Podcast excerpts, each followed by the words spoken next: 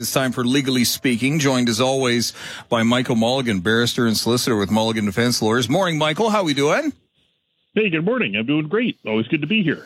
Always interesting topics on the agenda. I'm looking at the first story here, and I know just enough Latin to know what the word for friend is, but the question is, what is an amicus and what do they do? Yes, indeed. And we got some clarity on this point from the Supreme Court of Canada uh, in, including the fact that uh, the plural of amicus are amici. Uh, and uh, an amicus would be sort of translated to, somebody who's a friend of the court, somebody who's a lawyer appointed to assist uh, the court in some way. And the background of this case involved a man who was charged with a, a double murder, two counts of first degree murder. Um, and the man was obviously troubled. Uh, and there was some concern about whether he was fit to stand trial. But ultimately, after uh, uh, assessments of that, he was determined to be fit. However, uh, he refused to have a lawyer represent him. He insisted upon representing himself, which I should say uh, is a protected right in Canada, right? You, you don't force lawyers uh, on to act for somebody um, if a person doesn't want that. Uh, that, I should say, along with a few other sort of key decisions in a criminal case, are always decisions for the accused person uh, to make. And it, sort of viewed as a part of our tradition of individual autonomy and the adversarial system, right? And a, a person can decide do they want to have a lawyer and what lawyer do they want to have, right?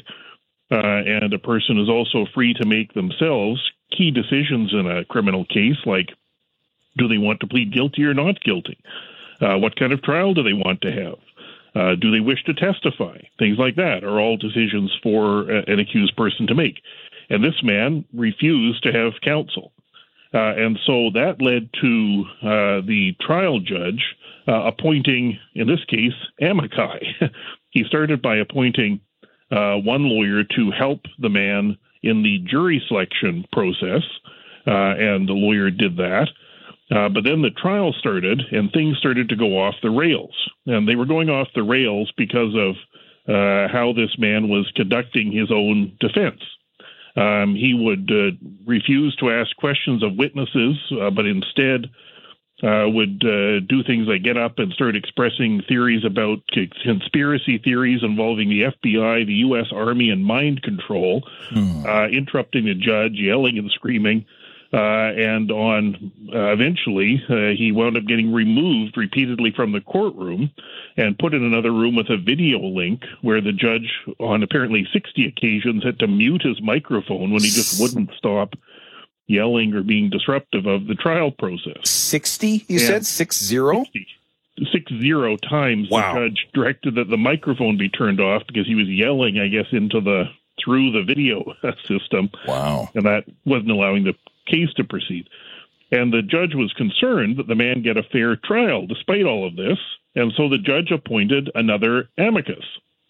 Uh, and the amicus was directed that he was not the man's lawyer, uh, but the, he was there to like do things like ask questions of the witness or witnesses. Um, and that was, I think, significant because the, the, the lawyer wasn't acting for the man. In fact, the man didn't want to even meet with the lawyer, right? I think on a on one occasion he might have, but he the lawyer wasn't there to be the lawyer for this man who didn't want a lawyer, right? Hmm. But nonetheless, the judge had appointed this amicus to try to uh, present uh, an alternative to the Crown's theory of the case so that the jury could come to a fair outcome, right? To ask questions of the witnesses and present perhaps a different version of what uh, might have happened for the jury to consider. Um, and then uh, the at the closing, what happened is this man started to make a closing submission, but it had absolutely nothing to do with the case. He just got up and started ranting about the FBI, the U.S. Army, and mind control. And the judge eventually said, "Look, that's it. Uh, you can't do that." Uh, and the judge didn't uh, ask the amicus to make some alternative closing submission. And so, on that fact pattern, he, the man was convicted of both counts. The case wound up in the Supreme Court of Canada.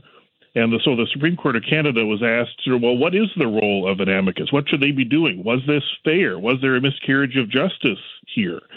Um, and should the amicus have been doing more? Like, should they have been taking the role of being the man's lawyer?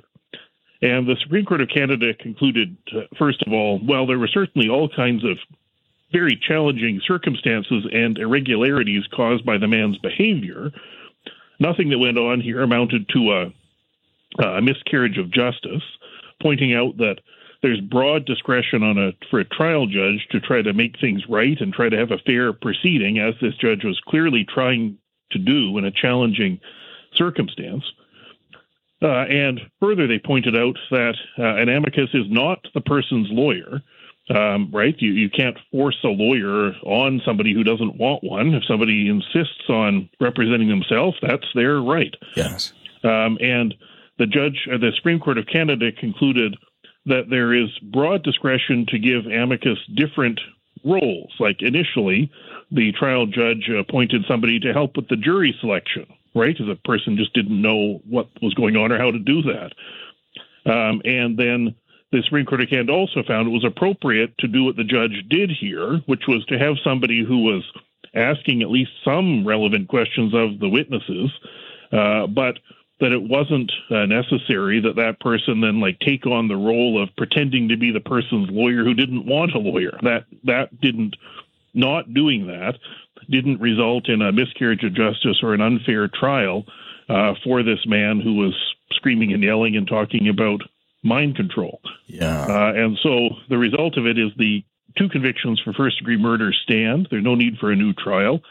Um, and we've got now some uh, further um, light shed on what is the role of an amicus, what can they be required to do, what are they not required to do, and broadly speaking, it the Supreme Court of Canada concluded that there is really broad discretion. Right, this is of course a human process, and there isn't a single role for what that person uh, is required to do, and that judges can appropriately, like this judge did, tailor what that sort of friend of the court is there to do uh, in terms of uh, trying to ensure that the trial is fair. But whatever they're doing, it doesn't turn them into the lawyer for the accused person uh, who doesn't want one, right? They're there to try to make sure the process is fair, and like in this case, maybe ask some questions or point out things that might be relevant. Uh, but they're not there to take over uh, for a person who doesn't want them taking over. So that's what an amicus, or in this case, amici, uh, are all about. All right, let's take our first break. Legally speaking on CFAX 1070 with Michael Mulligan from Mulligan Defense Lawyers. We'll continue right after this. Back on the air here at CFAX 1070 as Legally Speaking continues with Michael Mulligan from Mulligan Defense Lawyers. Up next, Michael, the BC Court of Appeal upholding a $5,000 award regarding a municipality and the disposal of a sailboat. What, what happened here? Yes, indeed. I must say this has some resonance because we do have these issues of these boats from time to time that appear to be sort of abandoned or washed up or that kind of thing. Uh, and so it's worth knowing what the proper procedure is uh, when there's a, a, boat that is wrecked and maybe uh, plucked out of the water or disposed of, and when you can and cannot do that. And this case, it arose from Bowen Island and it was a man who owned two sailboats. One was moored at Bowen Island, and the other one he was out sailing on. There was a storm. One of the vessels that was moored there broke away from its mooring, uh, and uh, people were concerned it was looking like it was going to run up on maybe another wharf or cause some damage. And so the municipality got contacted, and the municipality did the correct thing in terms of contacting, and this is under the Canada, the Canada Shipping Act, the receiver of wreck. There is a person who is the designated receiver of wreck. It's a federal appointment. Hmm. Um, and I must say, it's one of those things where if you go into a grade two class and ask everyone who wants to be a, you know, what do you want to be when you grow up, you will have a number of firefighters and police officers. You will have no one who sticks up their hand and says, I want to be the receiver of wreck. But there may be an opportunity there. Uh, and so the receiver of wreck is contacted and say, hey, we've got this boat. It's broken free. It looks like it might be causing uh, some damage. Uh, and in fact, things got worse. The boat sank. So now what? Well, the receiver of wreck, who you're required to report these things to, told the municipality, yes, you may go and recover the wreck. So the municipality hired a barge and I guess a crane or something to pull it up, and they pulled this sailing or this uh, sailboat up off the floor of the ocean. uh, and they then chopped it up and disposed of it uh, in bins. Now that's where things went a little haywire because when you recover a wreck, you can't just throw it away. There's an obligation to tell the receiver of wreck, "Hey, I got the wreck," and then it's up to the receiver of wreck to decide, well, what should become of it, right? Uh, how much money should you get for your recovery efforts, and how should that be disposed of, or what ought to happen? And the municipal government, in the form of the Bowen Island municipality, didn't do that. And so they got sued. And the man sued the uh, the municipal government, the Bowen Island municipality, saying, "Hey, you destroyed my sailboat, um, and you didn't have permission from the receiver of wreck." And he succeeded because indeed they didn't have that permission. But the issue then became, how much money is he entitled to for the sailboat that got thrown in the garbage? Uh, and the man didn't come with what you would often have, which would be like a survey or some professional estimate of what the boat was worth. He had sort of his own personal estimates of things that included things like how many hours of work he put into the boat and how much sentimental value it had. Hmm. Uh, and furthermore, he he calculated a value he did, the man, of ninety five thousand dollars, including his labor and efforts, and then a bunch of other things, which is significant, including things like the upholstery and the clothing and the bedding and presumably food and electronics and other things that were on the boat. And what the judge, the judge, and now the Court of Appeal concluded, first of all, is that the loss of some of those things wasn't caused by the municipality throwing the hulk away in the garbage because the things like the upholstery, clothing, bedding, food, electronics, whatever else was on there would have been destroyed when the boat sunk. And the municipality didn't sink the boat. They just got rid of the carcass after they pulled it up off the uh, floor of the ocean. Hmm. And so the value shouldn't include things like the stuff that was already destroyed through no fault of the municipality, but there would have been other things on the boat like tools or you know, some portion of the boat, which would have, you know, maybe the sails, right, which wouldn't have been destroyed by getting immersed in water for a period of time. Uh, and furthermore, the uh, court and the Court of Appeal pointed out a couple of things that were problematic with the man's self valuation of all these things, including there was no evidence that the time he spent lovingly working on the boat increased its value. Moreover, there was a more fundamental problem, which was that in an earlier case, where it was in his interest to do so, he claimed that he didn't own the sailboat. He claimed that his sister owned the sailboat. Hmm. but now he showed up and said, no, no, no, that was mine. And so the trial judge in the Court of Appeal pointed out, well, you can't have it both ways. Um, and so that casts some doubt on, I suppose, the man's claims about value. And so the result of all of that is that the uh, trial judge awarded him not $95,000, but $5,000 for the things that he found were thrown away without the receiver of wreck giving permission. Uh, and the man appealed that to the Court of Appeal unsuccessfully. And the Court of Appeal said no, the trial judge made appropriate uh, decisions in the case and findings of fact, and there was nothing uh, improper in any of that. And so the trial judge's decision has been upheld. So the takeaways there, the important takeaways include uh, that if uh, you're a municipality or indeed a person who uh, winds up in some circumstance with a wrecked boat, you can't just do with it as you please. Um, you are required to report that to the receiver of wreck and then take directions. Now, I should also say that once you do that, once you start recovering the boat and report it to the receiver of wreck, it also compels you to take any measures with respect to the wreck that the receiver of wreck directs. so you've taken on a bit of a burden there uh, when you decide you're going to get yourself a barge and a crane uh, and uh, haul up the sailboat that's on the bottom of the ocean. You may wind up with some direction from the receiver of wreck that might be expensive or inconvenient. Uh, and depending on what that thing is worth, uh, that may be a challenging undertaking. So, when you're looking out there and wondering why doesn't somebody just come and deal with this boat that's come up on shore or that boat down the gorge or whatever it might be, bear in mind there is a whole legal structure around it. And if you don't do as the receiver of wreck directs, uh, you may find yourself on the hook for at least uh, the value of the boat. So that's the uh, that's the case of the sunken boat and the uh, Bowen Island municipality. You know, I can see why people just sort of leave these wrecks where they are and not want to get involved after all that. I think that's the, the must be the uh, the uh, uh, legal equivalent of the advice in criminal cases. Don't talk to the police when you're the suspect in a criminal case. I suspect you're probably getting some similar advice if you speak to an expert in marine law. Don't touch the wreck. you may find yourself in court.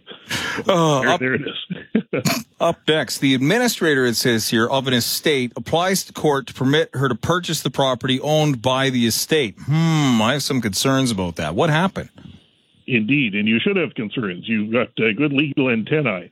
Um, so the pro- the issue here was uh, there was a uh, fellow who passed away who had three kids, uh, and the person who passed away did not have a will. Uh, the fellow passed away uh, owned didn't have a lot of assets, but did have a modest property, which might be worth the most recent estimate was two hundred eighty four thousand dollars. It had an older manufactured home on it uh, and two acres in Port McNeill. That was the description of it. Uh, and because the man didn't have a will, one of the daughters applied to for a grant of administration to be able to manage the uh, the estate, right, to distribute it. And the uh, as is required when somebody dies intestate like this, the uh, requirement would be to equally divide the uh, assets amongst the, in this case, the three um, children of the man. Hmm. So that's what was being done. He didn't have a spouse. Okay. Now, the problem arose because the property was in not great repair. Uh, and so the daughter who was appointed as the administrator, uh, first of all, tried to sell it. And they, she listed it for sale for $185,000, but the best offer they got was 155, which they didn't accept.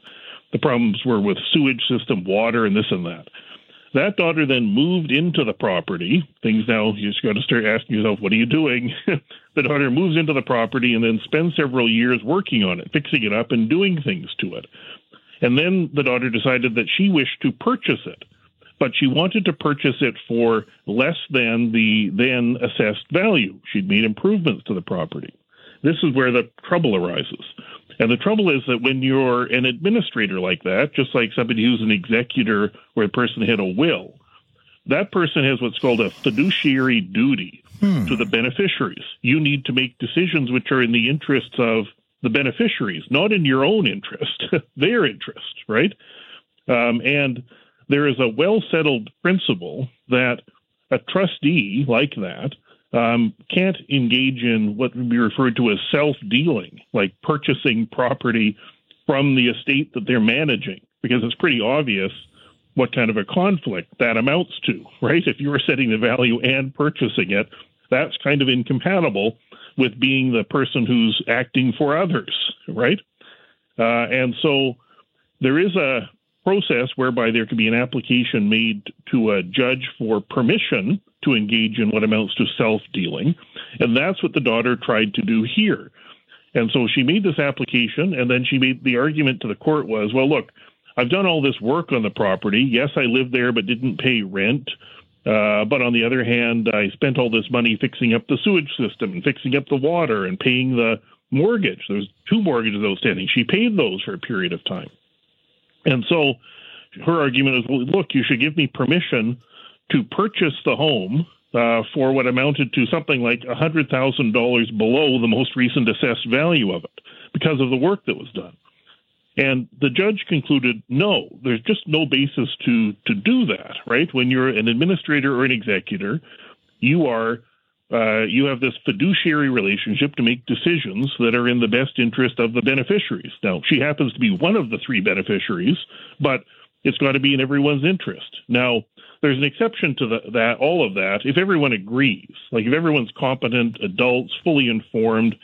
If the other two sisters in this case said, look, yes, we appreciate all the work that you've done there.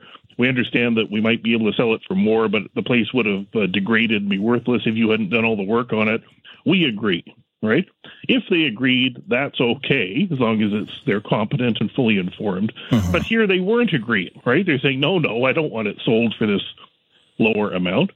And so uh, the judge refused the administrator's uh, request to do so, uh, but did point out that it's not as if there's a, a, circumstance where there would be some serious unfairness to the person who was acting as the administrator. Because what should happen um, is that the property should be sold for market value, right? Listed. People uh, make offers and purchase it. And then at the end of the process, there can be for an administrator like that a process of passing accounts where a um, judicial official can determine uh, whether uh, the uh, how much money the administrator should be given for their work administering the estate, right? And so, in that context, the administrator would be able to come with, for example, look, here are my receipts for my payment of the mortgage for the past three years, right? And here's my bill for uh, fixing the water system, and here's what I did for the sewage system, right? Here are all my accounts.